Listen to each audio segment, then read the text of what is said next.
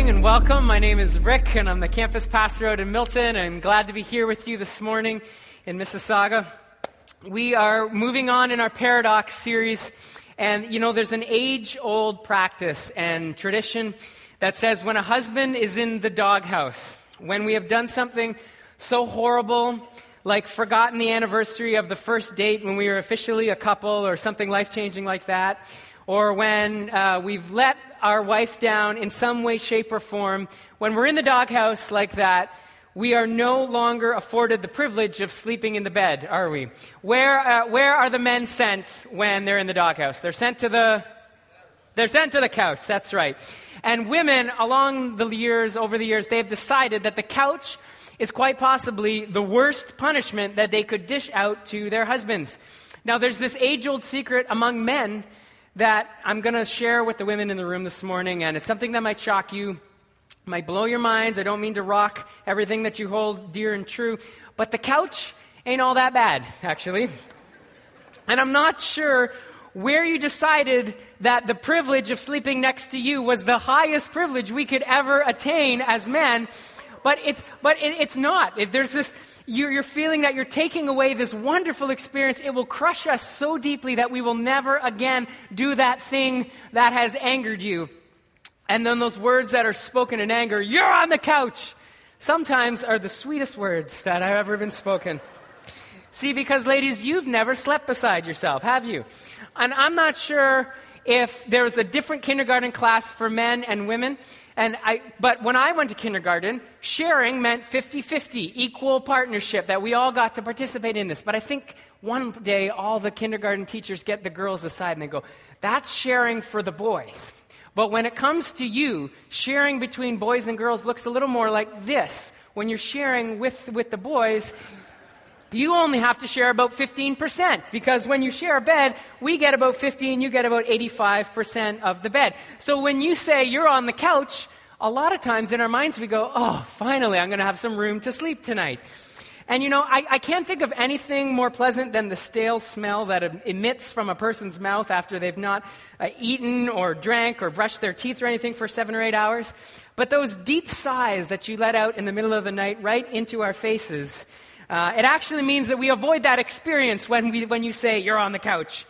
You know, when we sleep on the couch, it means that we're not going to be kicked all night long, which is not always lovely. It means avoiding the random 2 a.m. conversations when you're woken up by those random thoughts that you have going on in your heads all night long for some reason. While we're sleeping, you're thinking. And you wake us up and you say, "Hey, what did we get your mother for her birthday last year? You know, we need to do something better we need to get her something better. It's always so difficult to buy for your mother. Why is it so difficult?" And we're thinking, it's lovely to chat, but not at 2 a.m. This conversation really could happen at any time in the day. I'm not sure why you chose 2 a.m. to have this conversation. Or you'll say something like, "Did we put the cheese away?" And you're thinking, "Really? Do you want me to get out of bed to go down the stairs and look if the cheese is molding?" And then you follow it up with, "Because I think the unicorn is going to come into the kitchen and eat the cheese." And then I realize you're not even awake right now. You're having random 2 a.m. conversation out of your dream with me. And sleeping on the couch means not having those conversations. And then, of course, there's always the debate on, is the bedroom too hot or too cold? And you always say, "It's too cold in here, it's too cold in here."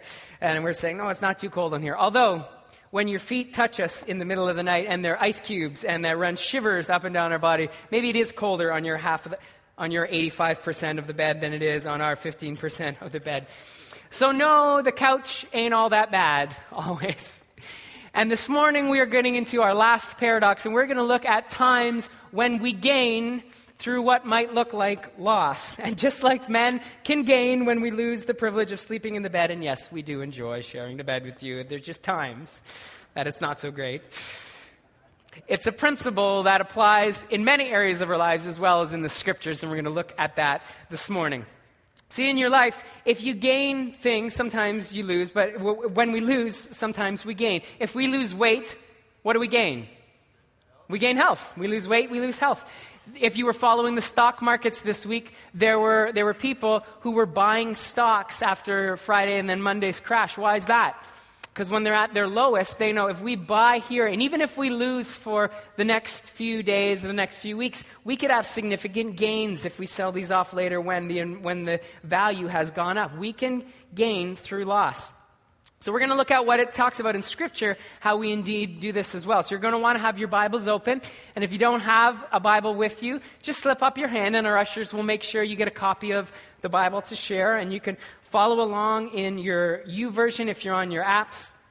And if you can just search up Portico or Mississauga and you will find all of our notes right there. And we are going to read Philippians 3, chapter 3, verses 7 through 8, and we're going to do that in our chapel venue, in our video venue, here and live as well. And if you're at the cottage and you've escaped this weekend, join us. We know that you're there, you're watching, so open your Bibles. Let's read Philippians 3, 7 and 8. But whatever were gains to me, I now consider loss for the sake of Christ. And what is more, I consider everything a loss because of the surpassing worth of knowing Christ Jesus my Lord, for whose sake I have lost all things. I consider them garbage that I may gain Christ. You know, so many of us live our entire lives in pursuit of things that have no eternal value. And we end off our lives with a list of accomplishments and things that we're proud of, achievements, things that we've been able to do. And we can look back at them and say, you know what? She started her own company. She managed her business. She sold it off. She did well. She was successful. Maybe if you're a musician, you can look back at the end of your life and say, I started a band. I recorded an album. I toured the world. I visited all the cities I wanted to visit. Maybe I raised a family and my kids were successful. Maybe it's I finished the race. These are the kinds of things that we're going to look back on at our end of days and say, this brought us satisfaction on our time here on earth. And lots of them are very good things. Hard work in business, living a solid life. That's a noble cause to put your efforts into. Even the altruistic ones saying, I'm working to create a family that loves and that knows God. Paul says that unless we put our efforts into the eternal things. And some of those things may have eternal value, but unless our focus is on the things of eternal value, then it's all just garbage in comparison with what we gain through knowing Christ. And if you have your Bibles, look at the verses prior to verses 7 and 8 in Philippians 3.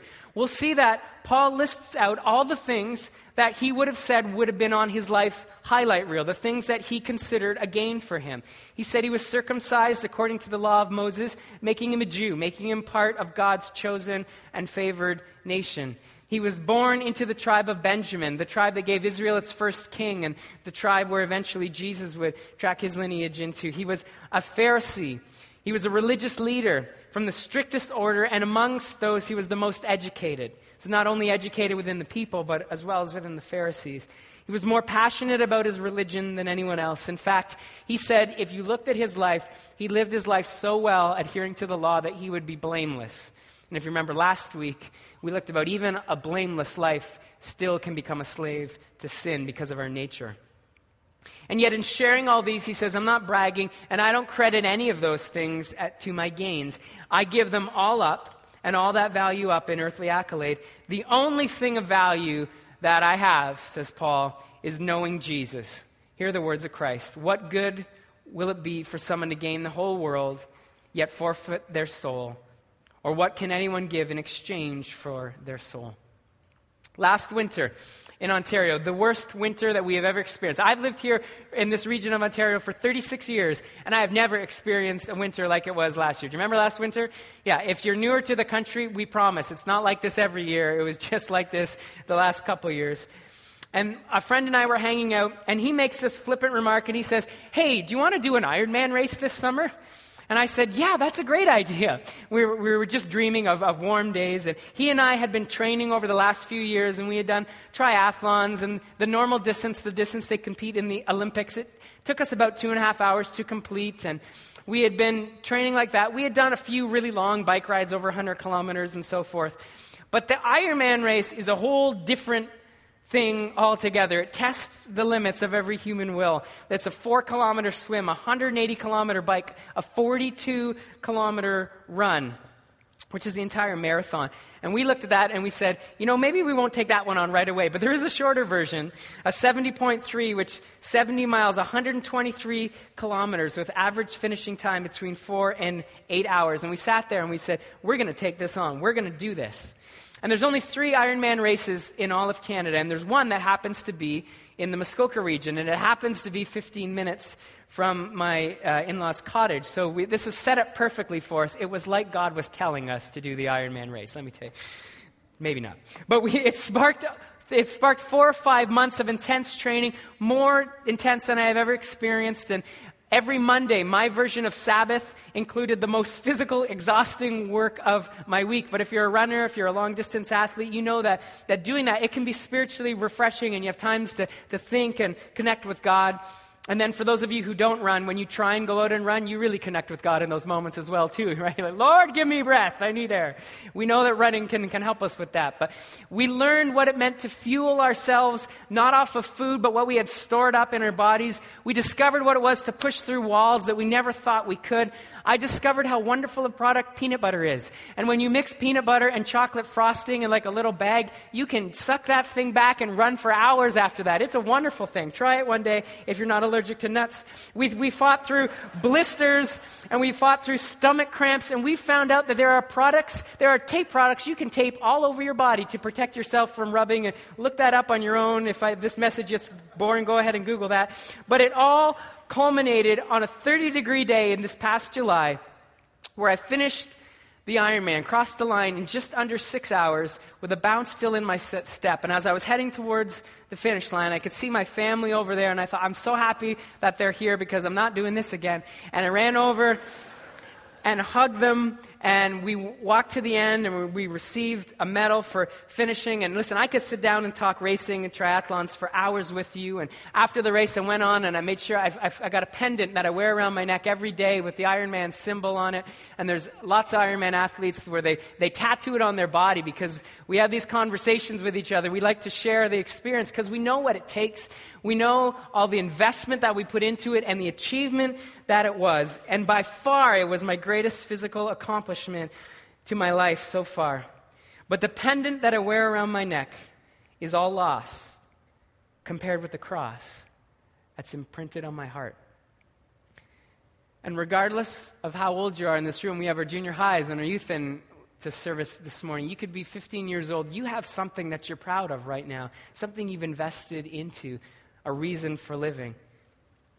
Maybe you're a little bit older than 15 and you've lived a lot more of your life, and you're looking back now on your days and saying, you know, here are the things that I've done. Here's what I've put my life's work into. And Paul says, none of it has value compared with the value of knowing Jesus. Here are the words of Jesus in Matthew 19 and 20. Everyone who has left houses, our wealth, or brothers or sisters, or father or mother, or earthly relationships, or wife, or children, or fields, for my sake, will receive 100 times as much and will inherit eternal life. That's a big promise from Jesus, saying that anything we can accomplish here on earth, we will receive 100 times more if we go after his kingdom, if we go after what he has for us. So this morning, we're not looking at, are we giving up sinful things to receive something? It's a discussion of purpose.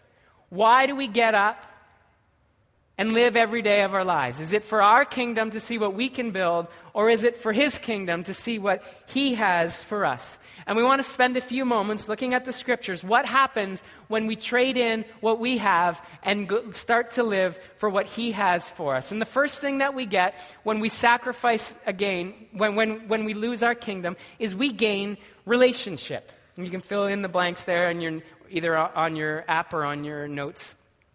But there's a story of a man named Abraham in Genesis 12 through 25. And Abraham is the man with whom God makes this initial covenant.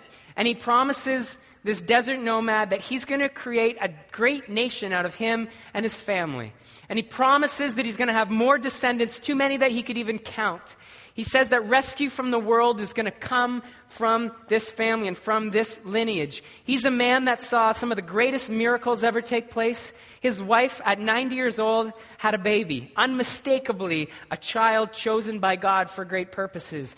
Abraham met with angels. He spoke with God face to to face. Yet when James, the New Testament writer, characterizes Abraham, you know how he characterizes him? He says, he was called God's friend. And there are people in church this morning, you're watching online, you're listening on a podcast, and you have a list of life accomplishments, things that you've worked hard for, things that you've thought through, that you've worked, you've sweated over, you've earned, you've gained them, and you feel that they have value. But something's still missing in your life this morning, and you think, it's not enough. And it's not enough because there's more in relationship. There's so much more in our relationship with Jesus. Having things of value doesn't mean anything if we don't feel valued. And relationship with Jesus, knowing that he values us, is the greatest thing that we could ever accomplish. It's the greatest thing we could ever receive. If our priorities become centered on what we do and what we accomplish, that's where our true value in life will live. And if our priority is on relationship with Jesus, then he gets to define the value of our life. We have a system in church, and sometimes it can lead us down the wrong road, the wrong thought pattern. Because even things like church attendance and Bible reading and prayer, giving, serving, all these things that are good, that are important in the life of someone who's working on a relationship with Jesus, those can be added into any life. It doesn't matter if you have faith. You can attend church, you can serve, you can give, you can do all these things. But if it's not centered on knowing him and having relationship with him, then it misses the true value of it. When Jesus was teaching people to pray back in his day, he noticed this pattern among people. There were people who kept the law but missed the relationship with the Father. And when he taught them to pray, look at the first words out of his mouth, Luke 11:2. And he said to them, when you pray, say Father, which is translated Dad. Don't come and just offer something that because it's good or because it's a prayer that you know you're supposed to. Come to him and say, Dad, I need to have a conversation, relationship. Our lives were never meant to be lived as a contest to see how much can we accomplish with our life? How many good things can I do? How can I impress God as best as I'm living? They were never meant to be lived like a list like that. They were meant to be lived to see if we could really just get to know the one God. Look at Ephesians 1:4-5. Even before he made the world, God loved us and chose us in Christ to be holy and without fault in his eyes. God decided in advance to adopt us into his own family and bringing us to himself through Jesus Christ. This is what he wanted to do, and it gave him great pleasure. And if you sit here in church this morning and you're wondering, is my life moving ahead fast enough? Have I done enough in this world? Students, right now, I know you're worried about you're going to school and you're having to choose courses and figure out what kind of classes you're going to take. Maybe you're going to university or college or some kind of training program this next fall, and you're worried about, am I doing the right thing? You're wondering, am I in the right relationship? You're wondering, have I done enough things to make God happy? Just stop. All that matters is in the midst of all we do, have you met Jesus? And is that relationship the number one thing that you live for? One of the greatest gifts that we gain with kingdom living, when we give up losing for our own pursuits, we gain relationship and the comfort of being fulfilled in that relationship and nothing else. Second thought is that we also gain contentment. And if we went around all the rooms that we're meeting in this morning, we could see that a majority of us have a significant worry on our minds right now. I'm not going to ask you to raise hands, but I bet there's something that is worrying you, that you've carried in, that's a weight on your shoulders. And for a lot of us, it could be centered around something that we're trying to accomplish. Maybe one of those life pursuits we're thinking, I have to do this, and if I don't do this year, this is going to cause me big trouble. Maybe it's more health-related for you. I was talking with a family this week, and a family that went in, one of the family members had a cyst removed, and the cyst was tested, and they thought it was benign, but they went in and they got the call and said, no, it's not, it's cancerous. Everything changed that day, and they've got this worry. Maybe it's job-related. Should you quit? Should you go back and get more school? Should you advance onto a new role? Maybe it's a relationship. Where's this relationship going? And we've been dating for such and such a time. Is this the right time now? What's the thing that you're worried about right now? What's on your mind? What's causing you this kind of stress?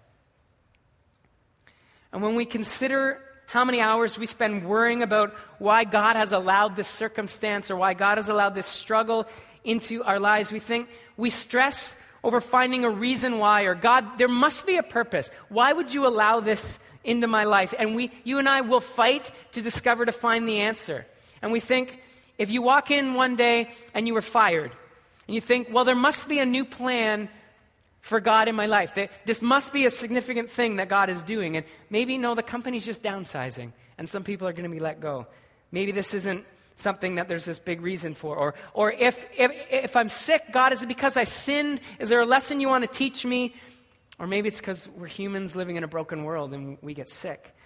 And you know, there are cases, and we've studied them, we've taught about them, where God specifically brings a challenge into our life for a specific time, and he wants to teach us a very unique lesson. And that's very true, it can happen. But you know, there are also times when life goes on, and because we live in a broken world, we face hurt and we face challenge. And then we get into this power struggle. We say, I need to know why. I need to know how I'm going to deal with this. But what if there is no why? What if the circumstance you're in right now was not brought on by God as judgment or correction? It was just part of your life. Well, that's hard for us, isn't it? It's really difficult because we like cause and effect and we like explainable reasons. But here's the gift of the kingdom. The gift of the kingdom is if we don't live for ourselves and we don't live for this world and how our world is going to work out, we can have contentment in the midst of complete uncertainty. We can have peace when things don't make sense. Because you and I have lived long enough to know there are times when this world and this life doesn't make sense. And the gift he's offering you this morning is take my peace. And don't necessarily look for an answer why, just look for me in the midst of it. Philippians 4:7 says, and the peace of God, which transcends all understanding, will guard your hearts and your minds in Christ Jesus. What would it take for you this morning to be able to say, I don't need to know why. I just need to know God. And I trust that God's going to work this out. And whether he tells me now or when I see him face to face and I look and I say, God, what was happening? And he said, it was just a matter of trust. What would it take for you to be able to get there? You know what it takes? It takes losing control. It takes giving that up and saying, I lose. I don't get to have that control anymore, but the gain is peace and contentment in relationship with Jesus. There's a story in Scripture. We studied it back in the fall in our Journey series, and there was a lady by the name of Naomi, and she married Elimelech, and they were Jews, and they moved to a country and a region called Moab. And Moab was a place where they didn't serve Jehovah, the God that we read about in the Bible. And Elimelech and Naomi, they had two boys, and those two boys married two Moabite women. Now, in tragedy, all three men died. And Naomi decides in that moment she's going to move back to Israel, and she talks to her girls, and she says, you know what, stay here among your people. You've had tragedy. You got to make sense of life. Just stay here, figure out life, remarry, live on. And when catastrophe comes our way, when challenge comes our way, our natural reaction is to look for an answer, to recenter ourselves, and to move forward as best we know how. And one of the girls did this. But the book of Ruth and the story of Ruth teaches us an opposite way of doing it. She places her hands completely into God's care, a God that she didn't know. But she said, I'm going to trust that God has something better for me than what I can do for myself. Look at Ruth 1:16. This is Ruth's response in the midst of catastrophe. Don't urge me to leave you or to turn back from you. Where you go, I will go. And where you stay, I will stay. Your people will be my people. And here it is. Your God will be my God. She goes back to Israel. She has no money. She has no hope. She has no future. In that context, she had no real prospects of what it's going to do. But she took a risk and said, God, even though I don't know how it's going to work out, I trust you today. And if we see the story, God provides food. God provides protection. And eventually, God provides a redeemer, a unique individual in Jewish culture who could step in and be worthy of marrying Ruth, called the Kinsman Redeemer, and preserve her future. Folks, that's what's offered to us this morning in the midst of unknown. He's offering us a Redeemer and say, I'll take care of you. Even if you don't know how it's going to work out, I'll give you the peace. And even if you walked into church this morning and you don't know God the way that you think that maybe some other people in here know God, that's the challenge. Will you trust him this morning? You may not know God, but you know you need peace this morning. It's offered to you this morning in the person of Jesus Christ. And what is the worry that you had earlier? What is the thing that you wrote about that, or that you had thought about? Each of us has a choice this morning. We can choose to use every resource we have at our disposal and try to work it out for ourselves. Or we can trust that we have a Savior who holds our future in our hands. And whether it works out the way we would choose or not, we can have peace knowing that our life is in his hands. Here's the words of Paul in Philippians 12 and 13. I know what it is to be in need, and I know what it is to have plenty.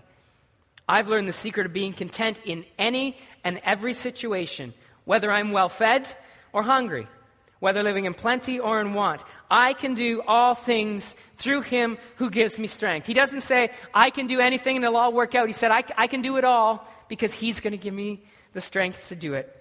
And the gain of a life lived for Christ is peace in the midst of the unknown. It's contentment. It's relationship with God more than having to work for God's approval. And finally this morning, the gift that's offered to us is freedom. And I'm going to invite our ushers and our communion service to come. We're going to serve. We're going to participate in communion this morning. And they're just going to distribute that as I continue to speak. But Jesus Christ is the greatest example of a life that gains through loss. He was living in heaven in complete perfection. And he leaves perfection, and he comes to live down here on earth, where it's a little less than perfect, as we would probably all agree. And he was given a mission to die for the sins and the wrong acts of people. And even in the waning moments before it would all go down, he was going to experience this. He takes a moment, and he checks back in with his father. In Luke 22 and 42, he says, Dad, if you're willing, take this cup from me. God, if you're able, can we do this a different way? Because it's hard, and I'm not too excited about it. But then look at this. But not my will, yours be done. And you know why he's able to do it? He's able to do it because he had relationship with a dad, with a God. He didn't have a life that was built up on what he had achieved or what he had done to even please God. He had a life built on relationship. And you know why he had peace? Because he knew that even though if it didn't work out in the next few days or for him the next few hours, he knew it would work out in the end. And in his ultimate loss, we gain ultimate freedom. And as he hung on the cross, he cries out, "It's finished." And he didn't mean, it's finished, meaning I did it. He means, my mission, what I came to do is finished. Freedom for all humanity is complete because I was able to say, I don't live for this world and this kingdom. I live for a different world and a different kingdom. And if you and I live with anything less than perfect relationship with our Heavenly Father, or complete contentment knowing that he's in control in the midst of uncertainty, or complete freedom from the penalty of sin. If we live anything less than that, then we've already lost that which Jesus lost for us to gain. Isn't that funny that for us to lose is gain, and Jesus' loss is still our gain? Galatians 5 and 1. It is for freedom that Christ set us free. Stand firm then, and do not let yourselves be burdened by a yoke of slavery. And this morning we're going to participate in communion. Just as you receive the elements, just hold them there for a moment. But as we take these together, it's going to signify perfect relationship with Jesus. And we join in his sacrifice and receive freedom. It signifies our inclusion in that, the freedom that was won on our behalf. And the most beautiful thing is it's a gift for anyone here this morning. All it requires is that you say, yeah, I believe that Jesus was God's son and that gift is for me. And we're going to pray in a moment here And I want to pray for you if this morning you walked in and you weren't sure that you had right relationship with God. We're going to pray for you. You can receive that in a moment. And life doesn't have to be about doing your best and achieving the most anymore. All it has to be is as you live your days, get to know Jesus. I'm going to pray for you if you're in the midst of an uncertain moment and you're saying, Lord, I don't get why this is happening. I'm going to pray, and we're going to believe that he's going to grant you peace this morning and contentment that you can walk out of here still uncertain but completely peaceful about what's happening. I also want to pray with you this morning. Maybe you've never said yes to Jesus and received the freedom from the penalty that is sin in our lives. And this morning, in a moment, just in a brief moment, you can say, Lord, I want your freedom. I believe this message is for me, and I need this. So wherever you are this morning, would you bow your heads and would you pray with me? Lord Jesus, I thank you for this moment that we've had together and the truth that's in your word. We believe that this truth is the thing that gives us life and the way that centers the way that we should live every day. And Lord, I pray for all people in all those situations, Lord, that right now, by the power of the Holy Spirit, the Spirit we believe to be real can come right now and give each of us individually what we need and what we receive this morning. And Lord, we open up our minds and we open up our arms and say, Lord, please take this brokenness that I've been trying to live for myself, this brokenness I've been trying to control and know all the answers, this brokenness of me who is sinful, and take it, Lord, and give us freedom, peace, and relationship, Lord. And Lord, thank you so much for being obedient to the mission of not living for an earthly kingdom, but for a heavenly kingdom, and help us to live every day of our lives in that same way. We ask this in Jesus' name. Amen.